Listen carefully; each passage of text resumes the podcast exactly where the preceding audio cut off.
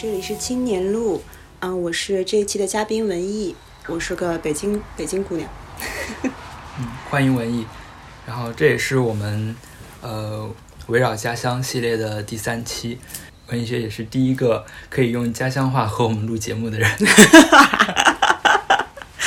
对对对对对。对，然后其实我作为一个非北京人嘛，嗯呃，从小在一个方言的环境里面长大，但实际上，呃，我是受着一种，呃，就是普通话教育这样的一个环境里面，所以其实我对于北京话还是蛮有情结的。嗯就因为我去年九月份是去了一趟北京嘛，嗯当时给我一个很深的印象，就是因为我从小的认知里面是很难把老年人和普通话这样两个概念结合在一起的。嗯但是在北京，那些老人他们说的方言其实就是普通话了，就是北京话。对，接近普通话。对，所以说当我看到讲普通话讲得很好的老人的时候，嗯我当时心里还就是觉得挺惊讶的。啊，对，就虽然原来在电视上可能也会经常看到，嗯但是你真在现实中看到还是就不一样的感觉。对，因为就是嗯，北京话就是那个普通话作为那个就是全中国通用的一种 用语，对吧？就是普通话，然后就从小我不知道就是在地方那边上课，你们老师是会用方言讲，还是用普通话讲？还是说就是在本身在教学的时候就已经要推广普通话有这么一个任务了对，确实是嗯有非常强制性的推广普通话的运动吧。啊？对，然后可能在城市里的一些学校会，大家就是会比较有意识的使用普通话，就是平时的交流也好，教学也好。但是嗯可能在乡镇一级就没有，就没有那么好的条件吧。嗯对然后就在我的小时候的认知里面，其实就一直都有把普通话和方言作为一个非常明显的二元对立的一个关系来看待。嗯就比如普通话和方言，就好比是官方和民间，嗯然后规范和那种比较放任的那样一种状态，就是非常嗯强烈的对比。嗯，因为嗯，那那我作为普北京人，我说说就是我对普通话的那个感觉，因为我觉得就是北京话虽然接近普通话，但是它其实还是有自己的方言，嗯，所以它其实是一个就是被特殊化之后的地方。然后就是我们冠以它中央的，就是一个比较中心的这样的一个位置，嗯、当然跟它的那个中政治中心、什么文化中心这个地位是分不开的。然后就其实作为我个人的经历来讲的话，因为我现在就是在我跟那个呃，就是主持人 也都在日本留学嘛，然后因为我身边大部分都是就是来自于五湖四海的那些朋友们，南方的朋友居多，所以就是。有时候，其实我自己也有一种困惑，我我这种困惑是在我离开了、脱离了北京的那个环境之后，我才产生的。就是我的我的那种说话的方式，还有我的发音的习惯，可能慢慢的会被一些，比如说南方的那种方言影响，然后就是这个也是一种潜移默化的一种一种影响。然后我觉得就是怎么说呢？就是这个是我当时身居北京的时候没有办法体会和理解到的一种感受。哦，就人们一般都是离开了家乡之后，嗯就才会意识到就是很多不一样的地方。对的，对的，对然后就是，其实刚才说到方言这个问题，嗯，就其实也不只是方言了，嗯就是作为身为北京的话，很多，嗯，就是可能是地方性的事物，最后都会不自觉的变成一种国家性的事物。就是说，嗯你们的地方和国家其实是，就像你刚才说的，是一个作为政治中心的话，嗯，地方和中心是一个非常密不可分的一个关系。对，就是它既二元对立，然后又在一种不断的那个被同化的那个过程里边。对，就我之前看了一个片子叫《我的九月》，不知道你们、嗯。就是讲一个小男孩，上小学的小男孩，嗯。他们可能是为了参加一种呃类似于广播操的一些活动，嗯，但是这个广播操实际上是在为亚运会服务的。哦，有有有，这个一说的话，那就是从小学我们就有这个事儿。对对对。嗯就可能是一个很普通的活动，嗯但是在北京它的意义就可能是一个非国家性。对，嗯，就那我反正是因为我记印象已经就像《阳光灿烂的日子》里边，姜文那一代受的是那个文革的那种就是创伤。我觉得我们这一代实际上是属于就是改革开放之后经济快速发展，然后经过了千禧年之后，我们的记忆也在重新被洗涤。所以我现在也不知道我现在讲的这个究竟是我的记忆，还是我还是我的想象，或者说就是就是被被想象过后的那个记忆。就是因为我现在能够有一个画面，就是我记得是当时我们小学，然后我们那个小学因为是在西城，然后离那个中南海特别近，然后所以所以他的那个就是怎么说呢？可能有一些大型活动就会去找这样的一些小学。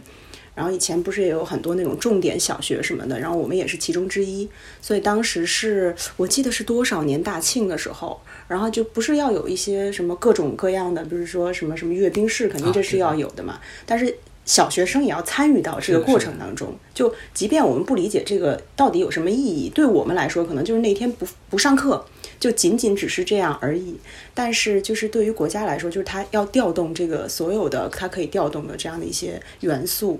然后我现在那个画面就是满天的气球，彩色的气球，这是一个什么画面呢？这就是我跟我的同学们，然后从下午大概可能就是吃完午饭，然后就把我们拉到那个天安门广场，然后就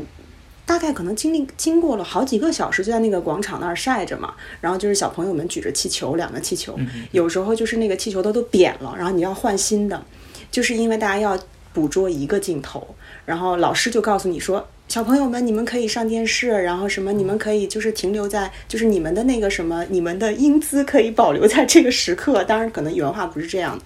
然后就是小朋友们那会儿你不知道嘛，你然后我们在教育里边又觉得说，啊，那那那这个一定是一个挺厉害的、挺好的一个、挺优秀的一个可以自我表现的一个时间。但其实那种。那种大型活动里根本不会 take 到你的脸，然后你也不知道，然后你就在那个那个那里，就是很小的时候，你傻傻的，然后拿了两个气球在那站着，然后就是你等着导演说啊放气球，然后你就把气球放开。然后小时候我是因为在跟你聊的时候，我才知道，可能真的这个是属于北京的一些小朋友的一个记忆。对对，在地方的那种，我们不说地方嘛，就是在可能非北京的那些地方，嗯，就是在非北京的那些城市，他。不知道会不会就是组织类似的活动，比如说什么，嗯，他肯定不会有什么建成纪念这种。对，我觉得就是可能这个是还挺挺那个。呃，其实也会有，但是可能没有北京的那么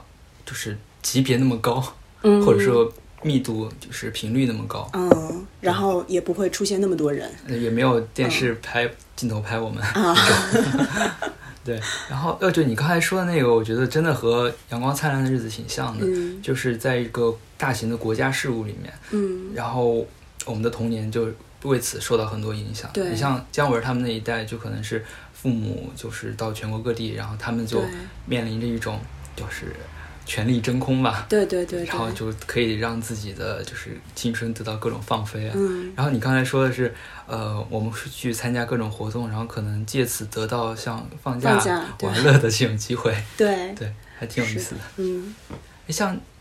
到后来，你有没有其他的就是跟这种，比如说个人的体验和国家事务产生关系的这样的经历呢？就是那我个人对我个人来说，就是零八年的奥运会。嗯嗯，我觉得就是零八年的奥运会应该是，嗯，怎么说八五后的北京小孩的一个比较群体性的一个记忆，因为其实当时的那种大学生志愿者，然后什么志愿者的微笑是北京最好的名片，就是这些，然后这种。这种非常怎么说让人印象深刻的一些口号，现在就是我还能够想起来，因为可能对我来说已经是过去了很多很多年的事情。然后，对，然后就是我在零八年的时候，因为也是志愿者之一，嗯，那个时候其实也是大学在动员嘛，然后就是也是用一个荣誉，或者说用一个那种。呃，特别是有点像类似于集体荣誉感这样的一个很虚空的一个概念来。引诱大家去加入到这个活动当中，嗯，然后那个时候其实因为大家毕竟从小都是受爱国主义教育起来的一群孩子，然后就觉得说，嗯，对啊，如果说就是能够让世界看到我们这这一辈的，我们可能那会儿都没有说想看到这一辈年轻人，就是是看到这一辈的我们的我我我的祖国现在是如此好，对，然后能够聚集如此多的人才来表现他一个人，就表现这个祖国一个个体的这个形象，那。那是挺好的一件事情。其实当时可能我们就是抱着非常模糊的这样的一个观念，然后就进入到那个志愿活动里面去。但是其实就是那个也算是也算是一也算是就是说我怎么说呢？算是一种工作经历吗？其实也很难定义它。就是我能够感受到一些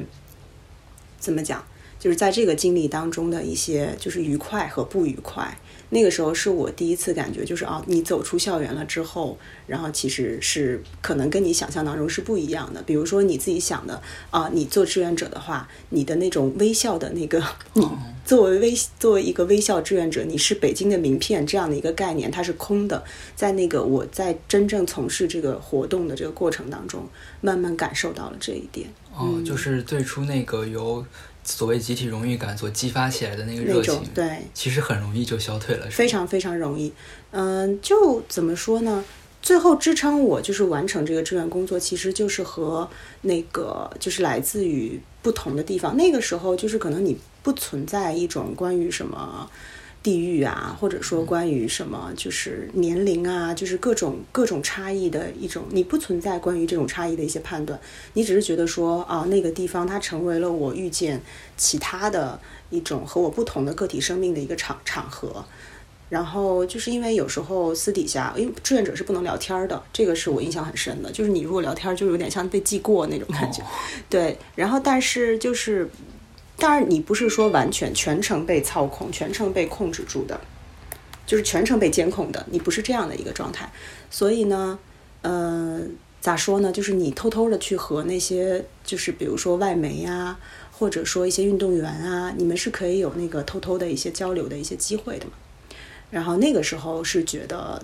对我来说的高光时刻，因为我觉得就是其实谁得奖，然后或者说最后给不给你荣誉证书什么的，这些好像都没啥劲。就是最有意思的，其实是你在那个场合能够有一个怎么说，有一个机会去遇到可能你在你那个年纪，如果你一直在一个地方去生活，没有办法去遇到那些人。对，这个这个对我来说可能还挺重要的，这是唯一比较让我开心的地方。嗯，确实，就是到后来会发现，你所谓的外部什么国家荣誉啊，或者是其他很多虚的东西，真的还不如就是真正的自己个体的一种生命体验对对对对。你当时在那儿主要是做的什么工作？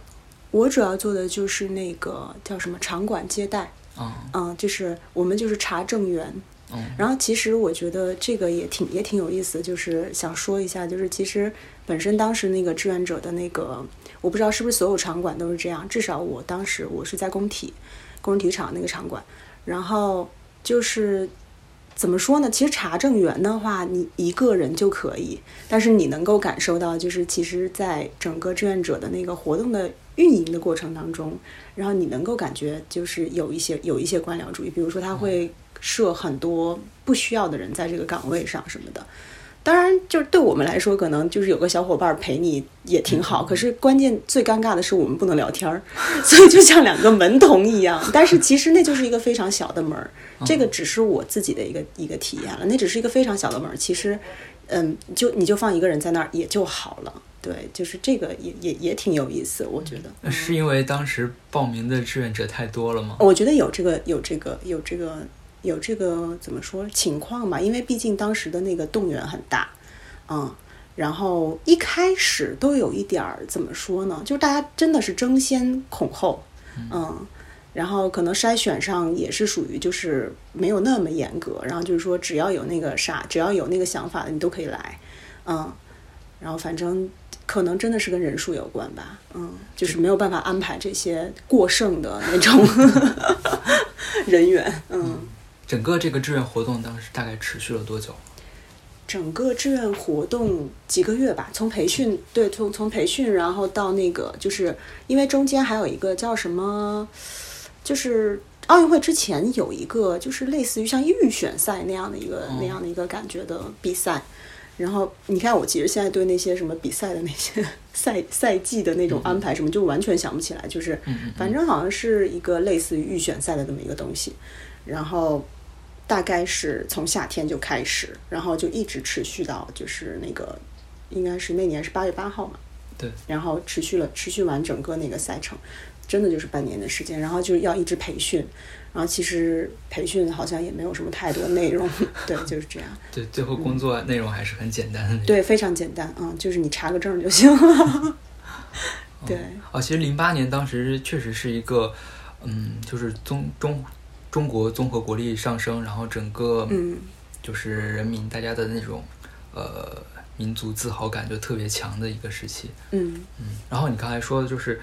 就感觉嗯，我们这一代人好像就有一点就是价值真空，然后需要像类似于爱爱国主义、民族主义这些东西去填补这样的一个感觉。啊。嗯，就可能每一代人他都有怎么说自己就是所去追求的那一套就是精神价值吧。对，然后就之前那个呃，就是剩余价值邀请罗欣谈的那一期，然后罗欣他就提到说有一个心理创伤的问题。嗯，哦，不知道你当时有没有注意到他那个时间节点？他提到的是自己二十五六岁的时候遇到那个政治创伤。嗯，对，就是你不知道，就是其实他这个事儿应该是属于我们父辈经历的一些事情。对对，所以说你有在和你的就是我们的长辈。在交流一些这方面的有有有，因为就是其实是我爷爷奶奶，就是我叫姥姥姥爷啦，但是是我就是就是我姥姥姥爷，但是我叫爷爷奶奶嗯，然后我是我爷爷奶奶，就是有时候会跟我提到那一次的事件，因为就是他们是真正的事件的那个见证者吧，嗯，就是或者叫目击者，嗯，就好像就是在他们的那个记忆里边，就是他们会。特别晚的时候，然后就是听到有那个对坦克的声音，然后嗯，反正在那之前就是开始动员嘛，就是说呃今天晚上不要出门什么的。然后那一夜过后，然后就反正对在他们的那个讲述里面，我觉得还是有一些遮掩和遮挡的那种成分。他可能说不希望让我知道特别多的关于这部分的内容，然后他们就会呃。在描述当中有一点点轻描淡写，所以我觉得我们都大部分我们这一辈的孩子对这个记忆，然后对是没有记忆的，但是其实是可以通过就是很多的作品去构筑关于这个就是我们不存在记忆的这样的一个空间，去填补这个空间的记忆。然后我们的那种怎么讲？我们的那个这个我们的这种空白，嗯，可能在。怎么说呢？这个这个算是一个其中一个事件吧，嗯，然后也也并不是一个偶发的事件，就是好像一直都是在我们的这个历史的讲述当中，一直好像都是有存在一些断片和这种空白的这种情况，嗯，所以就是虽然说我身在北京，但是就是你还是能够觉得，就是你的家人在跟你讲起来这个事情的时候，他们自己会有一种对于当时那个事件的一种畏惧，畏惧，对畏惧。我觉得这个可能也算是一种创伤，就他们在跟我讲，比如说在跟我讲述的时候，不会说的很明显，对他们就会，比如说很模糊的去告诉你说有什么坦克啊，然后那个时候就是有人去给那个学生们送饭啊，就是讲这些好像听起来不那么残忍，不就是有点无关紧要的那些内容，然后你就去说说，因为其实我家那块儿，它是就是那个去去天安门的那个必经之路。然后我觉得他们的印象应该是非常非常深刻的，嗯，就是作为成年人而言的话，但是就是在跟我讲起来的时候，我不知道是他们故意抹去了，就是说刻意抹去了，或者说刻意模糊了这段记忆，还是说创伤过于严重，还是说就是可能是作为对于作为对于后辈的这个保护，不希望让你知道太多，嗯，对，这个就不是因为是老一辈嘛，嗯。啊，就我的跟我那些家里的长辈交流的经验也差不多，嗯，就是他们会比较避讳谈论这种事情，嗯，而且他们谈论当年事情的时候，会带着一种比较，嗯，比较后悔，或者说是比较嗯嗯比较懊悔的这样一种懊悔，对去谈论这个事情，嗯会觉得自己当时确实是一时热血冲昏了头脑那种，就是比较啊欠缺理性那种。对，但是确实这个事情其实就无论是在他们那一代还是我们这一代，就非常欠缺讨论嘛，对 对对。欠缺反思之类的。嗯对，就是怎么说？我觉得，嗯，反正我一提起这个的话，我可能就是最早最先想起的是颐和园，嗯嗯嗯，然后颐和园里边的那些影像，然后你也会觉得说有点不真实。然后因因为它毕竟是一种影像，它并不能够，它并不能够作为，因为不是还有一部那个纪录片是讲这个的，它并不能够作为一种记录，或者说，或者说它可以作为一种一种一种一种讲讲述性的记录。对，所以就是你如何去还原那个历史的那个真相，或者说你如何去，嗯，填补那个历史的空白，就是作为后辈的，作为我们这一代的年轻人，可能也真是挺需要反思的。但是，就像我们现在谈起来这个事情，对嗯、就好像懂，然后但是又好像不懂，对，就是这种，因为你你的记忆真的是没有办法被贯穿，然后你只能从你只能透过作品去去了解，你没有办法去判断它是否真实，然后你也不知道到底是一个当时是一个什么情况，所以就是究竟如何反思这种历史的创伤，就政治创伤的这个问题，我觉得还是对于非亲历者而言，可能还是挺挺对，挺需要探讨，挺需要在我们重新去想一个方法的。嗯对，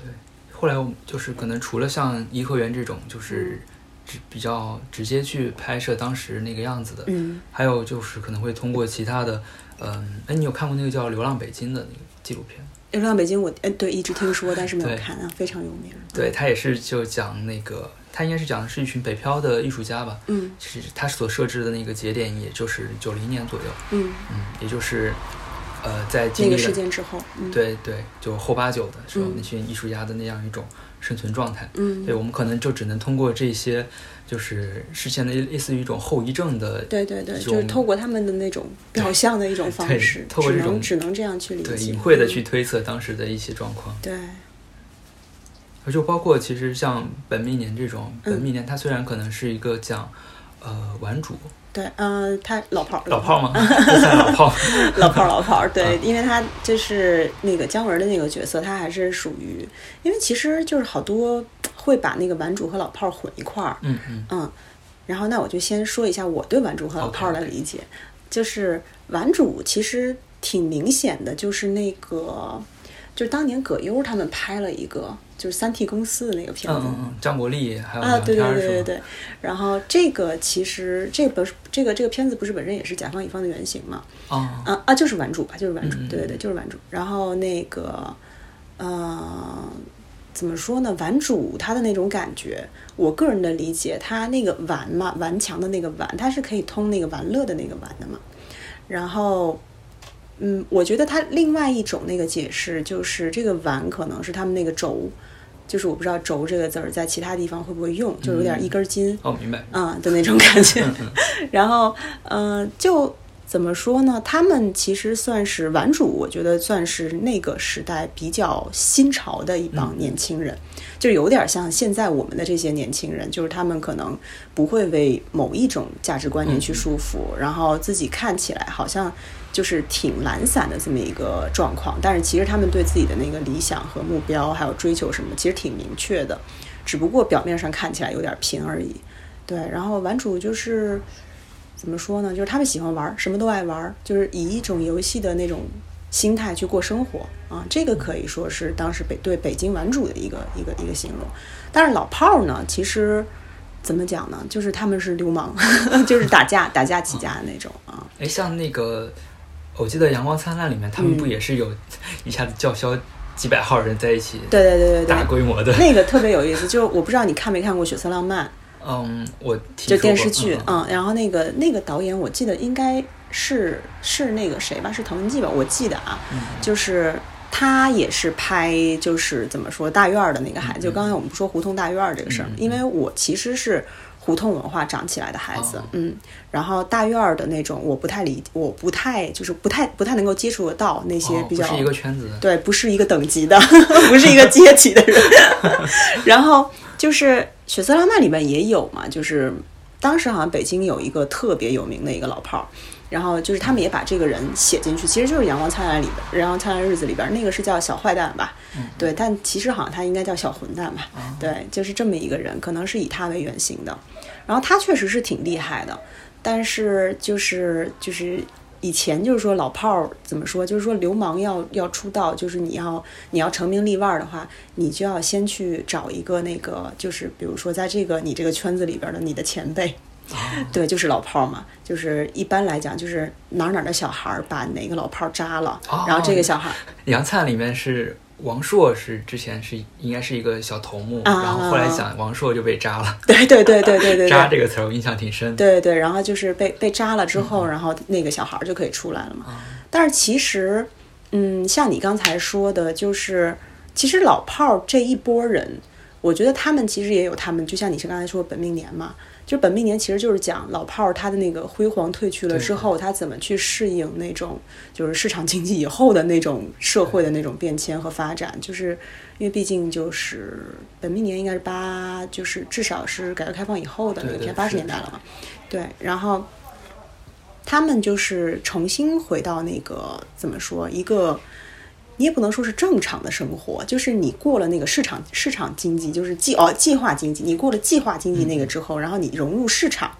然后那个时候可能对于他们那样的人而言，就是他们没有什么真本事，他们只会打人。可是那个时候是需要你有那种，比如说那会儿有下海的人嘛，你要有什么投资的这些脑子啊，然后你要能够去做生意。那会儿不是还出倒爷，本本本命年里面不就是那个是倒爷嘛，所以倒爷发家了。然后那会儿那个时候的老炮儿就真的就像姜文演的，就好像是个傻子一样，就是他已经跟那个时代脱节了，就。他可能是一个特殊的历史，比如老炮儿这样的一个角色，他是一个特殊的历史时期塑造出来的这么一个看上去好像非常顶级，但是其实一捅就破的这么一个，我觉得有点像那个年代的 icon，就其实、其实跟那个年代很像的这么一个人物的这个对角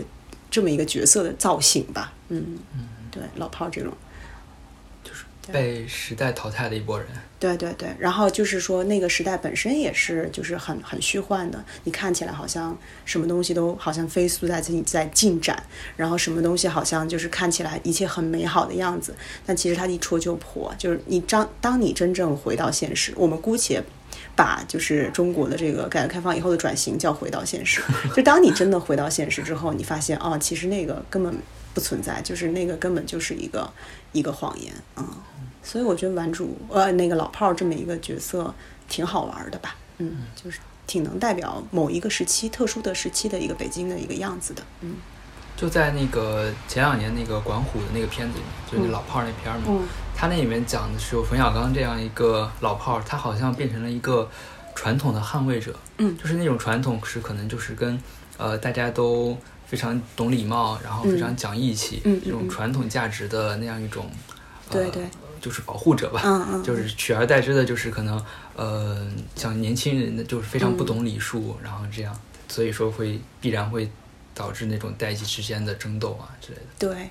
当时反正那个老炮儿那个片子，我的印象比较深的是有一个镜头，就是他好像就是冯小刚走在那个，就是他不是一开始还挺牛的嘛，看上去，然后还 还挺就是有，我记得好像有一个情节是俩年轻人问他路，然后啊，他、对对对，是的，是的，对他教他教育他说，就是你们得懂点规矩，就这种。然后就是我印象最深的是，就是他走在那个马路上的时候，然后就是好像是遇到了飙车的那种，就飙车族吧，就是是是什么什么，就是反正也是年轻人那种。然后他突然透露出那种特别迷茫的那个投射出特别迷茫的那个眼神的时候，那个那个镜头我觉得还挺动容的。我觉得其实还挺说明他们那一代人在就是现在这样的一个环境里边的那种生活的境况的，真的就是困惑和迷茫。对，就包括他最后去呃要处理这个事儿，他是采取的是就向中纪委举报吗。嗯，是的，是的，嗯然后你刚才说那个北北京像大院儿和胡同这样一种，你说的是阶级差异？嗯，我觉得是阶级差异。我个人认为是阶级差异，就是因为毕竟大院儿它怎么说呢，在嗯，在我们的记忆里边，胡同它其实更有点类似于相相当于平民这样的一个概念。嗯，就是嗯，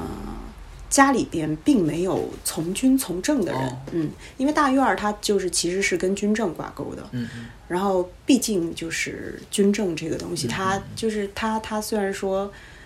它虽然说怎么说呢，不一定他们是有钱人，但是对他们他们的那个阶级确实是比我们高。然后这个怎么说？就是这个是我小时候的一种根深蒂固的一个一个观念，所以就是像我们以前，我们其实要说大院儿的话，也有其他的，比如说。嗯，但是它就不是军队大院儿了。我刚才说的那个是军队大院儿嘛，也有其他的一些，比如说什么什么什么什么科科技厂啊，什么就是有有不同的圈子，然后不同的圈子他们有不同大院儿，不同大院儿里边儿出来的孩子，你觉得他的那个就是跟你确实是还是有一些代沟，就是跟一个从胡同里面长大的孩子还是有一些代沟，因为你觉得他们身上就是老有一股劲儿，啊、那股劲儿可能就有点儿类似于，就是我们是从某个圈子里面走出来的，所以就对我来说，那像是一种阶阶层和阶级的那个差异。哦，像如果在胡同里的话，会有一些比较稳定的圈子吗。胡同因为怎么说呢？就我觉得就是一胡北京有一个北京有一个词儿叫胡同串子，嗯就胡同串子这种事儿，你就你听这个这个说法，嗯就它是各各个地方串的嘛，对，它没有说我固定的要去和，所以我觉得固定要去找某一些群体什么的，我觉得这个是一个更包容一点儿的一个、哦嗯一个一个一个文化的一个形态吧，或者叫做一个生存生存的一个形态，对，嗯就像比如说是，嗯，具体到某一个科研院所那里面，嗯他们可能从小长大的都是父母都是在同一个单位工作的，对对对对。对所以说就客观上可能会导致他们的圈子会比较封闭一点。对，然后包括他们的接受性可能会相对来讲差一点儿。就像我小时候，因为我是住那种大杂院儿，嗯啊，然后大杂院儿的它那个构造就是属于，就是属于你站在那个院儿里边儿，然后你喊一声，从前院儿可以到后院儿都听得见。所以小时候就是属于那种，就是比如说叫孩子回家吃饭什么的，也都是就是某个大妈，然后站在院儿里边儿一声吼，然后就就就全都能回来，全都能听见那种的，嗯。现在这种大院儿是不是全全差不多就拆没了？反正大杂院儿是没有了，然后四合院儿现在它只是变成一种商品嘛，就是哦好像封在一个那个玻璃箱子里边儿的一个就是展品一样啊，就很贵。我觉得它也就失去了它本身应有的那种就是。就是它本身这样的一个建筑形态应有的那样的一种人情味儿，我觉得已经没有了。因为现在就是掌握这种四合院资源的，好像也都是一些巨有钱的人，所以就因为本身四合院儿它最早就是挺有人情味儿的这么一个地方。像我们小时候有好多，我记得好像有一些那种歌手，然后或者留就是比如说北漂的人或者怎么样，他们就是那些艺术家们，就是特别是搞独立艺术的，他们可能租不起特别贵的房子，但是就是这种四合院儿里边儿，就是对可以，比如说一间房子，然后可能一个月几百块钱这种，可以维持他生，而且就是怎么说，院儿里边儿可能有一些老邻居。然后有一些可能以前的老住户，就是那些大爷大妈们，可能也能给他一些照顾什么的，就其实挺有人情味儿的一个地方。对，但是现在就没有不存在这样这样一个。嗯，像那个《流浪北京》里面那几个艺术家都是住嗯大、那个四合院儿的。对。哦，像现在如果说，嗯，提到北京的话，你你的一部最有情怀的，最有情怀，最有情怀，或者说能代表你印象中的北京的这样的一个片子，啊、我反正第一反应是城南旧事，但是哦它它其实已经肯定不是我印象中的北京，可是它的那种叙述的那个方式，它整个这个故事当中，就是因为他就是以英子的那个讲视角嘛，然后来去讲这个故事，然后包括他的那个童年的小伙伴儿，然后包括那个怎么说，就是就是。就是那个，就是偷偷东西的那个大哥哥，就是张张丰毅演那个角色，嗯，然后就是反正等等吧，就这样的一些人一点儿一点儿离开他，然后他最终离开了他生活的那个地方，这种感觉，这种就是渐我渐渐在失去，我已经就是没有故乡的这种感觉。哦，然后可能是能代表我记忆中的北京吧。嗯，就是现在对我来说，北京也是这样一个，当我提起它，我已经觉得它挺陌生的一个地方了。就目前我看到的北京，嗯，嗯就像去年有一部叫《柔心史》的片子，嗯对，它就是讲呃一对啊该怎么说文青夫妇文青母女文青母女，啊，在那个北京呃四合院儿，嗯，就是胡同里面对，胡同胡同，对那种它那个不是四合对院，嗯，不是四合院儿对，他那应该应该也是杂院儿吧？啊，嗯。对就是如果你从一个就是作为一个北京人来看这个片子的话，你会有什么就是体会吗？柔情史，反正我因为因为我可能更多的在当时是关注到他他的那个讲述的那个视角，因为他这个女性的这个视角让我觉得其实还就怎么说呢，这么一个讲述还挺好的。但是就是我看杨明明的那个片子的时候，然后因为当时没有跟他做一个交流，所以我也不知道他那个当时那个拍摄的场地究竟是在哪儿。可能这个就是北京人跟北京人记忆间的那种差异吧。因为在我看来，在我的那个想法里边，我觉得好像北京已经不存在这种就是交错纵横的这种胡同。然后，因为我我我觉得它那个胡同挺深的，然后好像也还真的还有人现在还住在那种地方。我我我我我不太我因因为我觉得可能已经不存在这样的一个地方，当然可能也有，这可能是一个新的阶层差异，是吧？然后就我觉得对我来说，其实还是我看到他的那种胡同的那个叫什么讲怎么讲风景的时候，我还是能够一瞬间有一些乡愁的啊、这个是我挺对挺在看的时候挺感激的一个事儿，因为现在好像嗯，就比如说看着那个。因为杨明明好像是骑那个，就是那种什么单板儿的那种 滑轮儿还是什么。我们是小时候是骑自行车嘛，然后骑自行车你一定要就是屁股翘起来，然后就是你踩踩那个自行车的时候特飒。然后我觉得就是那种飒劲儿，就是他对，好像是一直一直都有，对，就是北京大妞儿的那种飒劲儿，就啊，是就是即便交通工具换了，换了，对对对，然后劲还在。对，那劲儿还在，就是怎么说呢？就是即便我开的不是大奔宝马，但是我一定，我一定要就是有自己的姿态，就是这种感觉，嗯，哦哦，我觉得他之所以就是他有好几个镜头表现他就是这个他使用这个交通工具交，通工具嗯对我觉得可能就是为了表达这个。对，然后我当时看的时候，呃，我印象比较深的就是他们母女俩之间的对话吧。嗯，对，就是就是可能会很多人觉得对话怪异，对过于就是可能半文不白，就是有点书面又有点白话这种。但是我觉得作为他们这两个就是有点神经质的知识分子气的，嗯我觉得还是嗯挺能理解的。对，就是，嗯，反正他们的那种对话肯定不是一般的老百姓嘛。可是有意思的是，就是比如说他们涉及到生活的时候，比如买东西的时候，然后又会回归到一种普通百姓的那种用语，那个瞬间就是觉得还挺亲切的。然后他跟那个就是他们母女之间的那个，比如说谈起文学、谈起理想的那些，然后你就觉得好像你在看一部，就是 怎么说呢？就在看一部你也不知道该如何去定义他的那个小说的对白，就是你好像在看那个对白一样。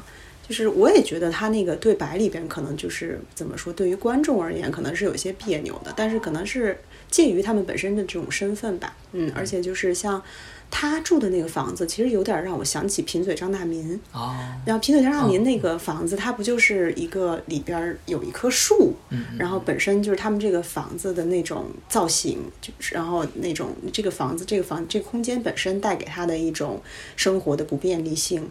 或者说，这个空间本身带给他的一种，因为毕竟他是幸福生活嘛，对这个空这个空间本身带给他的一种就是接地气儿的感觉，嗯、可能都怎么说呢？都还算是就是当时的那个北京的建筑给他们的一个特殊的一个记忆吧。所以就是，但是到了现在，因为我记得杨明明特别那个啥的一句话，就是特别让我印象深刻的一句话，就是他做那个 Q&A 的时候，然后就说什么北京是一个挺压抑的城市，哦，压抑啊，对，挺压抑，对。然后我觉得就是这个“压抑”这两个字，在他的那种空间表现里面，其实还是让我感受得到，因为好像那些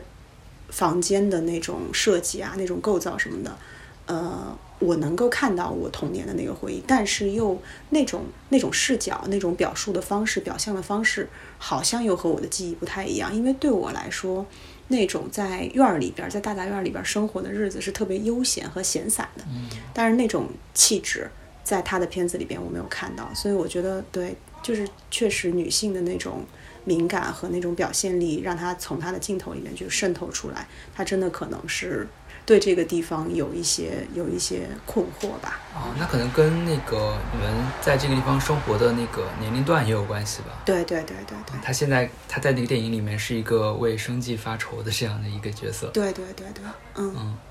是的，然后就是在那个电影里面，就是有很多人他就比较诟病，就说，呃，周星驰这个里面出现了很多跟就是政治擦边球吧，嗯。就比如说是一些政治标语啊，甚至是杨明明他本人会写那个抗战剧，嗯。就会说，呃，这样这样一种在一部日常的电影里面，嗯。硬是要插入一些政治话题，会不会嗯。又是，呃，在西方电影节上怎么怎么样，会有这样的一个说法？嗯。但是其实我觉得，你要在中国去讨论这些东西，尤其是在北京这样的一个地方，嗯。你就很难把日常生活和那种一些，政治对，对，嗯。尤其是那种就是大街小巷贴的到处都是的那种政治标语，对，对我觉得是很难避免的一个东西。是的，就是你刚刚说那个，除了电影，其实在电视剧，我觉得嗯。可以更多的去，嗯，对于一些市民的日常生活来，就是有些体会吧。嗯。就可能像我这一代，嗯。是，嗯、我们可能会从小会看，其实也不是很小的时候了，就像《嗯。家有儿女》这种，嗯，中就是你不会你不会去看的那种。不要这样嘛，我也是，我跟你是一代人，可以可以说就是是一代，但是可能你们就是可能看的会也会看一些年代更早一些的，嗯。就比如说，呃，像像你刚刚说的编辑部的故事这种，我感觉就对我来说是挺遥远的啊记忆的。，其实编辑部的故事怎么说呢？这个都算是我在后来就是在追情景喜剧的时候追回去的这么一部剧，嗯，因为它实在是非常非常有特点，就是编辑部里边儿那几个人，然后他们也都特别贫，然后贫的还特别有人生哲理，我觉得这好像也是北京人的一个一个一个气质吧，就是属于那种什么都能给你贫出点道理来的那种感觉。然后，嗯，我其实比较那个印象深的是《闲人马大姐》，啊，因为她就是她就是每天中午会放，然后就是每天中午有一个情景剧的一个播放的一个时段，然后对，就感谢英达创造了这么多。啊，《闲人马大姐》应该是英达的吧？嗯，就是然后还有那个叫什么《我爱我家》是英达的，啊对，然后嗯，反正《闲人马大姐》我是印象最深的。因为它其实就是讲了一个筒子楼里边的那个故事，哦然后筒子楼又是另外的一个建筑的那个、哦那个个建筑空间，，对建筑空间。然后其实那个就是邻居，就是那会儿的第四代的那个，应该是郑洞天他们导的那部片子，其实也在讲筒子楼。筒子楼反正就是那种怎么说，他们是有很多公共空间的这么一个哦建筑结构，就比如说炒菜大家一起，然后可能浴室也是大家一块儿。然后就没有什么浴室这种概念，就是澡堂子，对对对，哦那个洗澡的那个片，对对对对，洗澡那个也是属于那个，就是包括当时的洗澡好像是在那个胡同里面那种，就洗澡那个片子里面，嗯，对，因为其实筒子楼应该是属于就是第一批楼房的那种感觉，哦。嗯，就是那会儿不是要像胡同的话，它是那个平房嘛。然后不是大家就搬嘛，往那个楼房里搬。然后筒子楼其实一开始还挺好，就是有一些，比如说优先你能够住上那个楼房嘛，因为毕竟大家住平房住太久了那种感觉。然后筒子楼里边就是怎么说呢，那种公共空间特别多，然后各家的秘密特别少，可是那个人情味儿特别重。这个不就是当时的那个郑中天想要去表述的一种，对，可能也算是他对那个年代的一种一种初始的那样的一个印象吧。嗯，哎，对。像我爱我家他们住的也是，我爱我家他们住的是楼房，哦，嗯，就是像我们现在这种普通的楼房，对对。我爱我家就是有点儿小资了，对我们来说。啊，对，所以就是怎么说呢？哎，其实我觉得这个和代际没有什么太大的关系，就是怎么说，就是对于北京的那个，就是因为它又是那种有点像京味儿的那种情景剧，可是对于北京人来说，这种京味儿真的不太浓，哦就因为你看。我们刚才可能提到的关键词是建筑空间，然后嗯，包括什么，包括角色的一些性格什么的，就是就感觉反正我爱我家里边儿那种。咋咋讲？就是那种建筑空间，你也没有感受到特别多的、特别浓郁的那样的一个所谓的北京的特色。嗯，可能也跟现在本身的那种经济发展有关，因为现在北京它本身也是一个去特色化的这么一个东西的这么一个地方，这么一个城市。对，然后可能跟代际之间也没也有关，也没关。就是我也会看《家有儿女》，但是我会觉得 就是有点有点不伦不类吧。就是对我来说，它不能满足我对京味儿的那种情景剧的一个一个一个喜好吧。嗯。那如果说到京味儿的话，你觉得比较有代表性的是情景剧嘛？就不单是情景剧吧，就是其他的艺术门类也可以。京味儿，嗯啊，比较有代表的冯小刚的那些 九十年代的贺岁片儿都挺好玩的。比如说，就是甲方乙方，嗯，其实它就是一个顽主的一个发，刚才我们说是一个顽主的一个一个延展吧。然后它不就是那个什么弄那个好梦一日游这种？我觉得这种没溜的事儿，就是真的就是 就。我不能说北京人想得出来这种馊主意吧，然后就是当时就觉得说啊，就是我当时看了就觉得啊，很没溜，很北京的那种感觉。我记得印象很深的就是那个其中有一场戏，就是那个葛优和那个就是那个那个那个女演员叫是是谁来着，我忘了。就是然后他们不是说那个说今天我们就是去大街上夸人家一天，让人家有那个让人家有好心情嘛，就是好像是国庆这个。就十一的这个，为了这个事儿，然后结果呢，就是他们逮谁夸谁，然后就是看见那个就是扭秧歌那些大妈。然后不就是也夸说什么大妈那个，说什么得叫大姐之类的。然后后来不是在公那公交车上也夸，然后说那个那个女演员不就说说你看人家那手都伸别人手手手裤兜里了，就是那个，然后对其实是小偷。然后我觉得就这这种就是又贫又没溜又好玩的那种劲儿，对可能对我来说是一个京味儿的一个，因为对我而言京味儿其实跟王朔可以划等号，所以就是王朔他一开始就是。用一种比较比较逗、比较贫、比较没溜的这么一种呃语言吧，然后来最开始讲述了北京的故事，嗯，然后那会儿王朔使劲被批判，也就是因为他这一点，对，所以就是我觉得那种气质是一脉相承的。嗯，你觉得这种京味儿的定义是跟他们的阶层会不会也是有关系的？也是有关，也是有关。然后像。可能最早的京味儿是舒庆春先生嘛？对，所以就是跟时代啊、跟历史啊、跟阶层，对，肯定是对有关系。对，然后到他们到可能到了王朔他们这个时代，是由大院儿这帮人就掌握了话语权，所以整个文艺界就是这个审美的那种就由他们来界定。是的，然后本身跟我自己个体的记忆也有关，因为可能我会更偏向喜欢王朔这种，就是怎么说就。呃，像像像血色浪漫，我就是看看一下，当时和我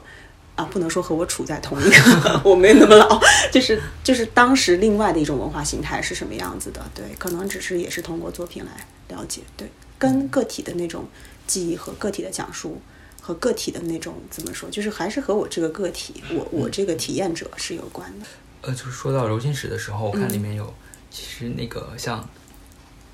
我我注意到里面也有一个朝阳大妈的角色，嗯，不知道你你可能没有印象，就是一个戴红袖章的，嗯，就是我发现其实我在其他的电影里面，就是不是专门讲讲这样的故事的一些北京题材的片子里面，都会出现这样的一个角色，啊，所以说像戴着甲方里甲方乙方里面也有，就是那个 包饺子的那个，嗯，对，我记得好像就是那个。王小帅他有一个叫《闯入者》吧，嗯，《闯入者》里面也有，对，嗯，就是我觉得这个朝阳大妈她可能真的就也也算是北京的一个符号了啊，对对对，就是戴戴那个戴戴红袖章的大妈，对，我觉得这个也挺好玩的，这个就这种这种这种年龄的这种女性，她们一定是或者说好像没有大爷，就是基本上都是大妈，就是她们也是经历过一个。那个特殊的历史年代嘛，自己的心理创伤。对对，就是我或者或者或者叫他们有自己特定的那种心理，就是他们特定的记忆吧。可能对他们而言未必谈得上创伤，因为这个这个概念可能是也是需要根据个体化去去去区分的嘛。可能对于他们来说，就像爷爷奶奶们会说毛泽东那个时代好，嗯，就是那你让他说好在哪儿，他可能也不是说特别清楚，但是他们会觉得那个年代的人活得特别有劲儿，特别有希望，然后可能被一种狂热的那种偶像崇拜，就是他是一个巨大的 idol，，然后被他被那个东西所所控制，所以可能那个算是一种对遗留，那个或者叫历历史的遗留，对，算是一种后遗症吧。就是其实我们不叫朝阳大妈，我们叫居委会大妈。就是居委会是属于那个叫什么居民管理委员会，就是属于家里边谁有事儿，然后属于大妈上去给平事儿的那种，就是家里边两口子吵架了之类的，然后就是大妈可能去去聊一聊，嗯。就是这这样的一个角色，他们都是就是义务去去做的这些事儿吗？是的，是他们爱管闲事儿。哦，闲人马大姐就是这样。闲人马大姐就有点像这种，对，有点像这样的一个角色。对，你也可以说，确实是北京人情味儿的一个体现吧。嗯嗯，对，就是不至于那么冷漠，啊不至于那么冷漠。对对对，他们是挺有人情味儿。然后是的，就是其实我刚才提到就是。我已经回不去的那个北京的时候，我就是觉得，嗯，也有一部分是这个，就是当然这个可能是一个集体的记忆了，因为我不知道就是其他地方它的那种居住环境是什么样的，因为就像我们刚才提到了一些北京的一种住居环境，啊，你可以感受到就是大家那种其乐融融，然后可能每家跟每家没有那么多。隔阂的那样的一种呃生存空间，对他们而言，可能也是造就了他们人情味儿的这样的一个怎么讲条件。但是现在就是大家都住楼房嘛，然后本身的这种人和人之间的这种隔阂、这种隔离感也也会有。所以我不知道这个是我作为一个北京人去加重、去强化他的一个记忆，还是说这个记忆本身在地方来讲，可能也是同样的一个。对，共享的一个记忆。嗯，像其实日本他们也有那种，嗯，就是有系列叫《永远的三丁目的夕阳》啊，对对对，我看过，我看过。对他们是也是就很非常怀念昭和时期的那种。我觉得这种呃乡愁的情绪其实也是共通的。嗯，就是大家在回忆的时候，其实我觉得也会有意的去遮蔽一些记忆中不太好的东西。嗯，对。就比如说，嗯，你如果你现在再回忆起来，在原来在。大院儿的时候，嗯，会不会也有一些就是可能不太方便啊，或者说是那些不太不太好的记忆？嗯，确实也有，因为平房它就是比较潮嘛，然后就是屋子里边老有那种霉味儿。但是就是我这个就挺好玩的，就是因为我现在有一瓶香水儿，然后那个香水儿就是我喷上那个瞬间，我感觉好像就是能够让我闻到小时候墙上的那个发霉的那个味道。它其实它没有那么难闻，对，但是就是对我来说，它好像就是被美化成了那样的一个，就童年所谓童年滤镜吧，嗯，就被美化成了那样的一个味道。所以就是确实也是你说的，就是可能当你再去产生这种乡愁的情绪的时候，可能本身过去都是美好的。对，嗯，对对。就比如说，如果大家住在一起的话，嗯，也会不方便，确实，对。嗯，就除了像零八年奥运会。呃，还有哪些就你印象中的是，嗯，可能国家事务会和我们的会和你做就是一个普通普通个体嗯会产生关系的一些事情。嗯，哦，对，刚想起来，就是呃，一个很近的一个事情，就是一七年低端人口的那个事情。嗯嗯嗯嗯嗯。当当时，但你应该是在日本吧？对，我在日本。对。然后，所谓低端人口，这个这个。对，我就记得当时好像在我的朋友圈，就是能够看到各种愤怒的为这些人发声的这样的一些转发。然后，其实真的，哎，其实如果说说起低端人口的话，那确实就不用问杨明明了。确实，的确有一些人还仍然住在那样的一个可能是怎么讲冬冷夏热的这么一个环境里。对那个事情，其实对我来说怎么说，不能算是印象深刻吧，只能是。在当时给了我一种，就是怎么讲冲撞，就是可能是我现在的这个 所谓阶层，就是可能一一般来讲不会去关注到的这样的一些，对，不会去关注到这样的一些话题。但是其实我印象比较深的是在日本看到一个报道，嗯，当然，嗯，报道本身它的那个视角和他的态度和他就是他那个新闻的态度，我我姑且不论吧，就是反正我觉得在那个镜头下。那些人他们去其实确实还是挺惨的，因为都未必是可能是本地人吧，就因为现在居住在那样的一些狭窄的环境里边，可能也有大部分的那个外来的。应该大部分都是外地的。对流动的人口，然后就会觉得，嗯，突然的一个突然的一个、嗯一个命令，然后让让这样的一些人流就是流离失所、无家可归，然后那个瞬间我是就是有一点动容的。对，但是当然，那个作为外媒这样的这个报道，你你还是要保持一个理性去看嘛，嗯，对。然后你刚才讲说，呃，大事儿，那我们就谈谈，就是因为现在就我们最那个啥的就是疫情嘛，对，嗯，然后因为现在疫情这个事情，呃，我们现在也在日本，然后现在 现在日本就是本身也还处在一个就是没有解没有解除危险的这么一个，嗯甚至是危险可能在上升的这样的一个状况吧。但是我觉得日本民众的那种焦虑好像远远不及。就是国内的那个民众，甚至就是有时候我们会过分焦虑，就比如说在大街上你看到日本人没戴口罩，然后你就可能会下意识的就是远离他或者怎么样。包括我们那个昨天我们刚刚聚会，然后我们就进去居酒屋的时候，发现里面挺多人，然后就会有一种很很恐惧的感觉。但是，嗯，其实日本的媒体也在有报道，然后可能说报道的力度上肯定也是有所隐瞒吧，没有那么没有那么重，但是就是感觉他们的那种焦虑情绪没有国内的那么强。然后现在其实我也在考虑这个问题到底是什么，然后我也没有我也没有答案，我也不知道是不是日本人过分乐观这这个事情。当然这个可能扯远了。啊、那现在就是拿疫情做一个引子吧。然后中国不是就是对中国不是第二次，不不是第一次碰到这么大的一个，就是说这种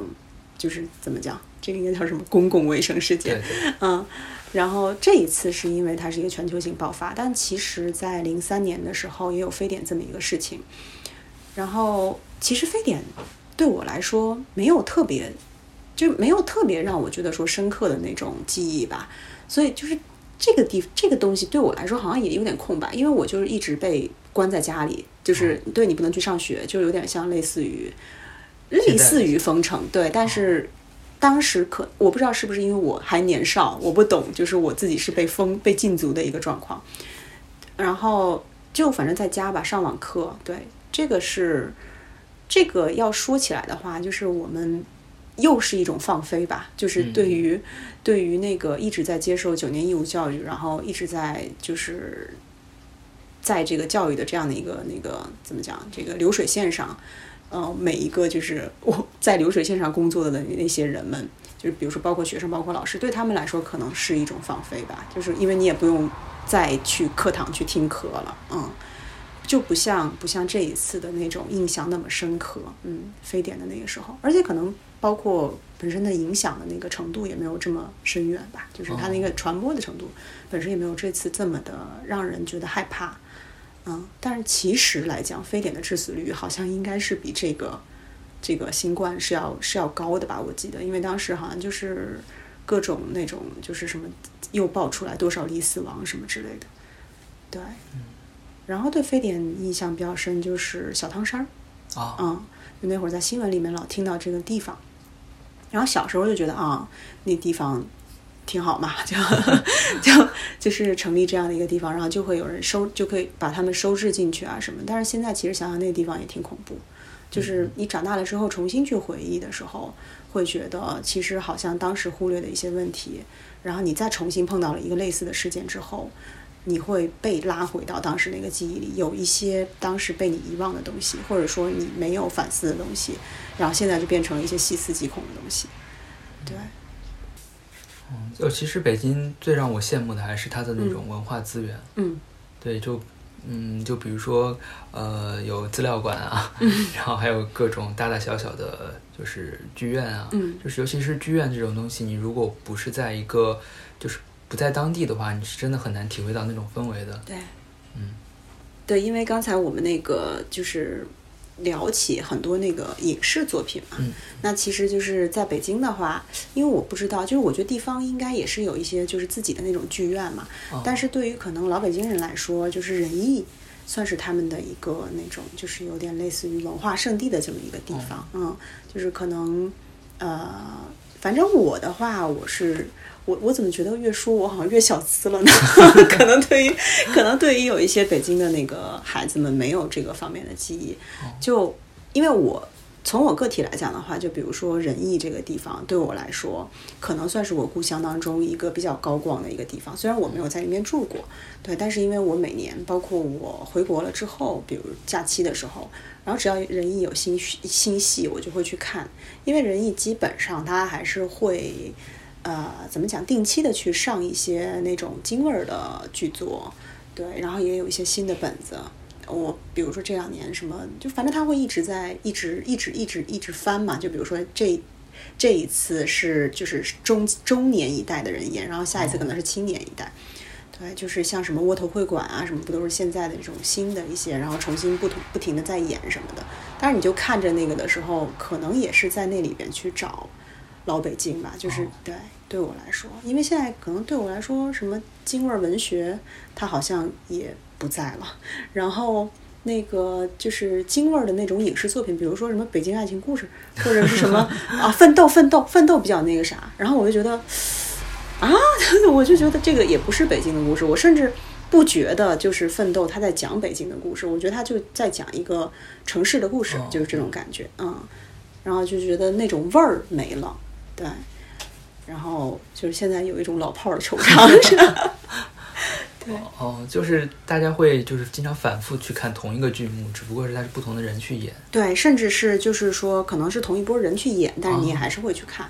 就对我来说是这样啊，因为你可能会去，特别是比如说像我看的那一版《窝头会馆》是何冰，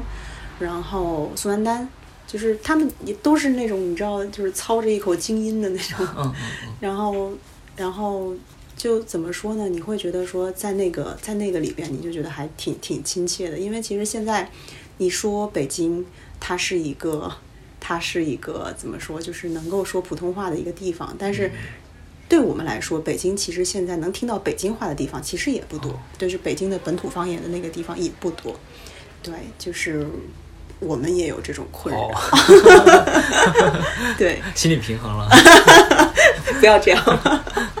嗯，哦，你你大概是什么时候开始就是喜欢上去现场看那个话剧的？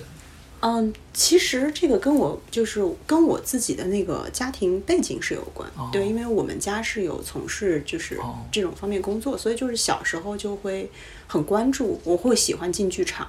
然后大概是在呃。嗯，大学吧，大学其实也没有很早，就是大学之后，就是十八岁以后成人了，然后之后就觉得说，嗯，这那个是第一次跟我妈就是一起去看话剧，然后我觉得说，哦，挺好的，然后就想一直这样去看，因为那个时候可能也不会去刻意挑选说一定要去看京味剧什么的，但是现在就会变得有点刻意挑选，嗯，就比如说，嗯，如果是。就是因为人也会演一些，比如说改编自外国那种传统的那个戏剧的一些作品嘛，什么滑变之类的，就是类似这样的。那那我就不会去看，就是即便是演员很好，我也不会，因为我觉得没必要。对，就我还是想看。北京了。对对对，我还是想看他们去演一些很很有京味儿的那种东西。嗯，所以你也就是一直试图就是在这种剧。就是比较有京味儿的话剧里面，寻找一种自己的乡愁是影影视作品，然后包括一些文字作品。但是因为现在这种空间，就是文化的这个空间越来越小，对，所以对我来说是有一点惆怅的。哦，就是即便北京这个地方，它也虽然身处中央，它也是被中央不断的给侵蚀的一个地方。对，它实际上是不断被去个性化的一个城市。嗯，就可能怎么说？我觉得，甚至对我来说，可能地方的同志们，大家还可以有一种，嗯，那种叫怎么讲抱怨的资格，就是会觉得说，嗯，比如说像像你刚才说的这种什么普通话方言什么，就是作为北京人，你这样去抱怨的时候，有时候你会觉得自己有点矫情，但是其实是是真的不一样，对，就是可能真的经过那种个体的讲述之后。就还是会觉得说，其实我们北京也是受害者，也是其中的一个被害、被被那个被侵蚀、被被改变，然后被去个性化的这么一个城市了。对，我本来想说一下，就是那个，就是那种北京的大体的建筑被破坏的这个事情，但是觉得，因为我也不是很懂，因为不是说当时梁思成护城的时候，嗯，是是是，但是这个就这一块儿，我我怕就是讲不好嘛，然后就。因为其实我是有记忆的，因为我家以前住永定门那边嘛，嗯。嗯，然后永定门那边就是属于，呃，它是一个挺老的一个城楼，然后后来就是把这个老城楼拆了，然后变成新的了，就特别特别不伦不类，哦。所以我就是记忆是真的是不断不断被拆，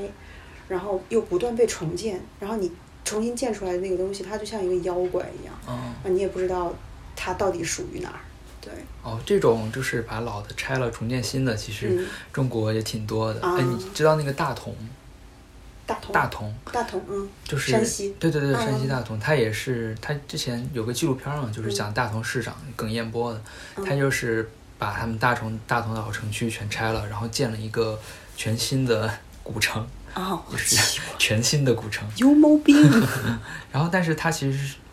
也是该怎么说呢？嗯是试图去发展一下旅游业吧，嗯就是通过建设一个新的古城，然然后把里面各种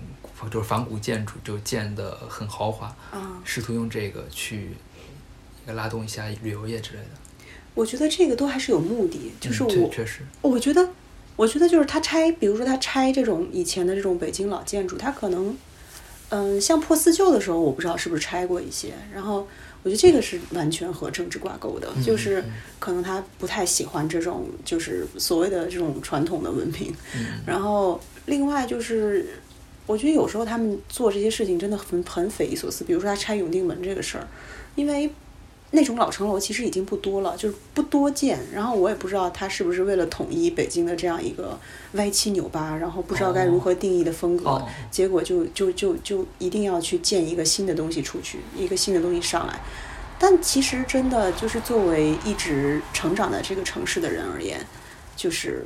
怎么说呢？就是不真的不理解他们这波操作是什么意思。就是你也你看，像你刚才讲说那个人家是为了带动旅游业，然后我们真不知道 你这是干干嘛，就是。对你也不是说特殊历史时期，对吧？就是一定要破四旧或者怎样。你你这么干是为了干嘛？是为了去填补在那个历史创伤当中造成的参差扭巴，然后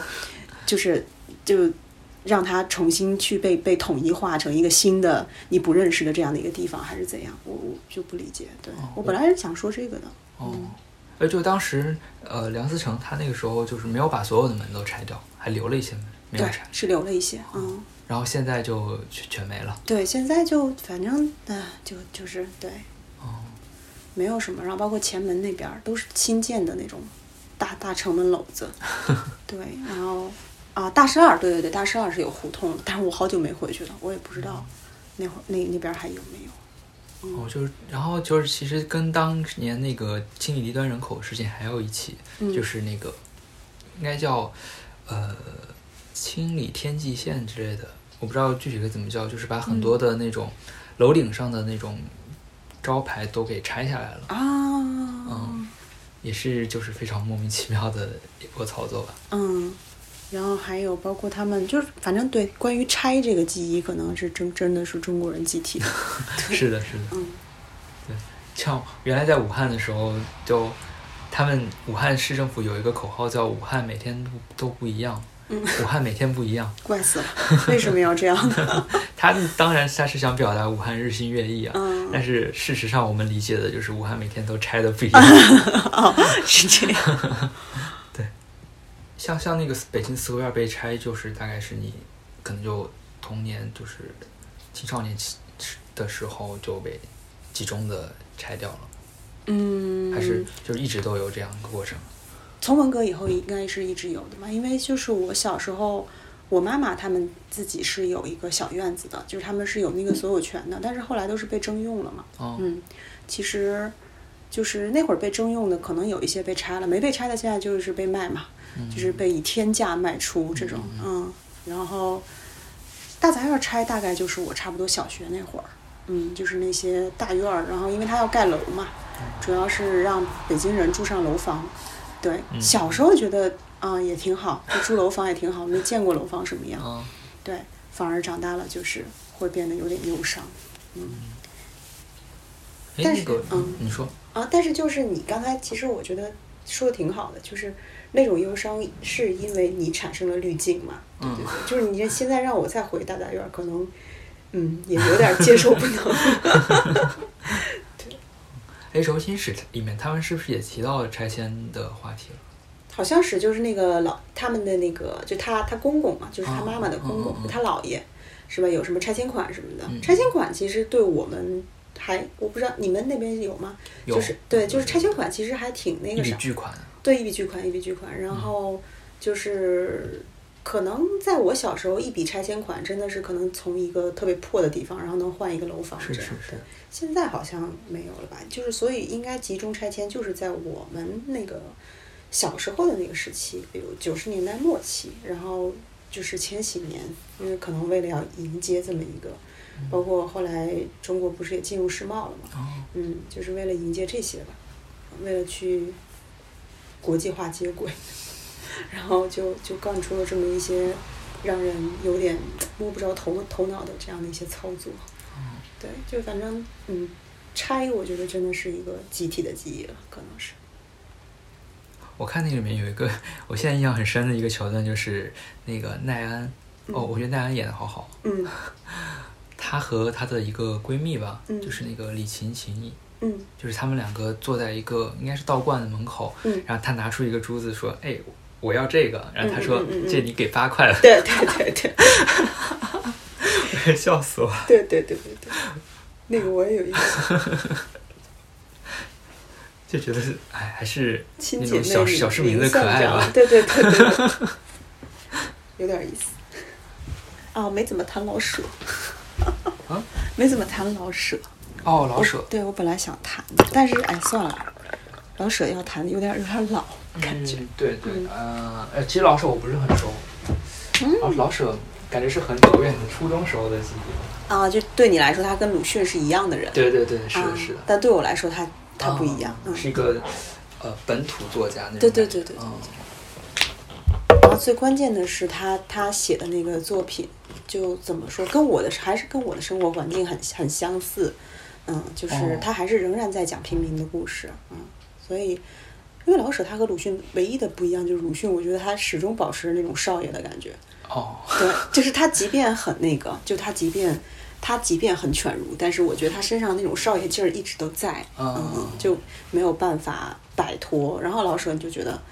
他真的就是一个好像从那个文化里边脱胎出来的这么一个人一样。就比如他讲那些什么《四世同堂》，不是讲的也是那种，就是一家子然后住在一起什么的。然后我印象最深就是茶馆儿，哦，嗯，茶馆应该也是仁义的保留剧目。保留保留，对对对。然后那个谁，呃，茶馆是谁来着？不是拍成电影，是是谢铁骊吗？不是谢铁骊。嗯，忘了。对对对。嗯然后当时也是于世之他们那波人嘛，其实他们是仁义的，然后演的这个茶馆，哦对，特别特别，嗯，特别有。就即便我没有经历过那样的老北京，但是会觉得，嗯，还是仍然有一种。有一种有一种亲近感，好像他他是我爷爷或者说我太爷爷那一辈人的记忆，对。哎，就是你感觉嗯在你的同龄人里面，对北京还有这种情怀的人，应该也是少数吧？首先，我的同龄人里边吧，嗯，就是跟我是朋友的，就是北京的孩子不多，哦，嗯，然后嗯，大部分都还是就大就大部分是南方的，就我也不知道为什么，有可能他们比较比较好相处，嗯南方的小朋友们比较好相处，然后我想想就。而且就是都是北京，他可能住的地地地区不一样，可能比如说我是城区的，嗯嗯，然后那个朋友可能比如说是什么，比如石景山啊，或者门头沟，就是郊区的那种。然后可能你的那，你跟他的那种记忆又是又是不一样的。就比如说郊区的孩子们，他们可能就是从小到大一直都在一个地方，然后对于他们而言的那种变化，可能没有所谓的日新月异这样的一个讲法。因为毕竟在城市里的人，你你见证了太多的那种变迁，然后那种巨大的改变，对。所以这个好像又是一种地域的那种差异所造成的一种记忆的一个一个一个错位吧，一种一种不同，嗯。然后反正就是我印象最深就是那谁，我有一次回我大学，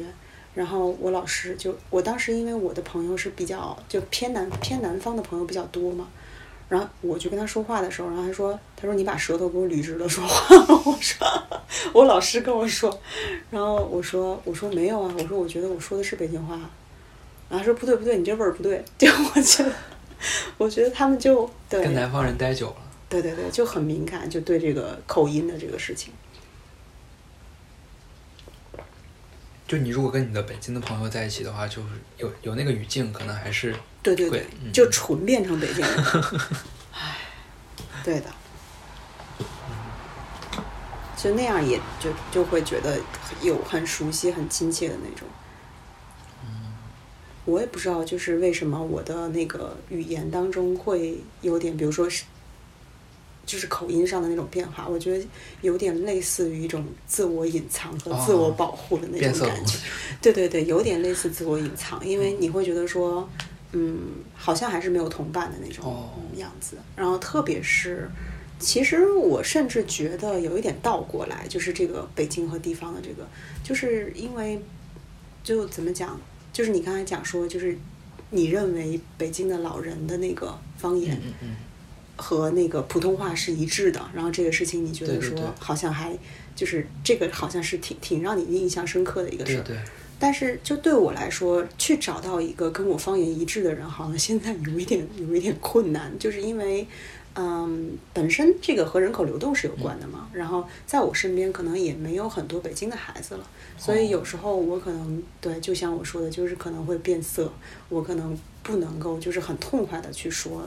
对我自己的家乡的那种，我的我的家乡话，就是我嗯。对我没有办法把它很痛快的说出来。哦，而且在北京这个城市，可能更是这样，因为大家都，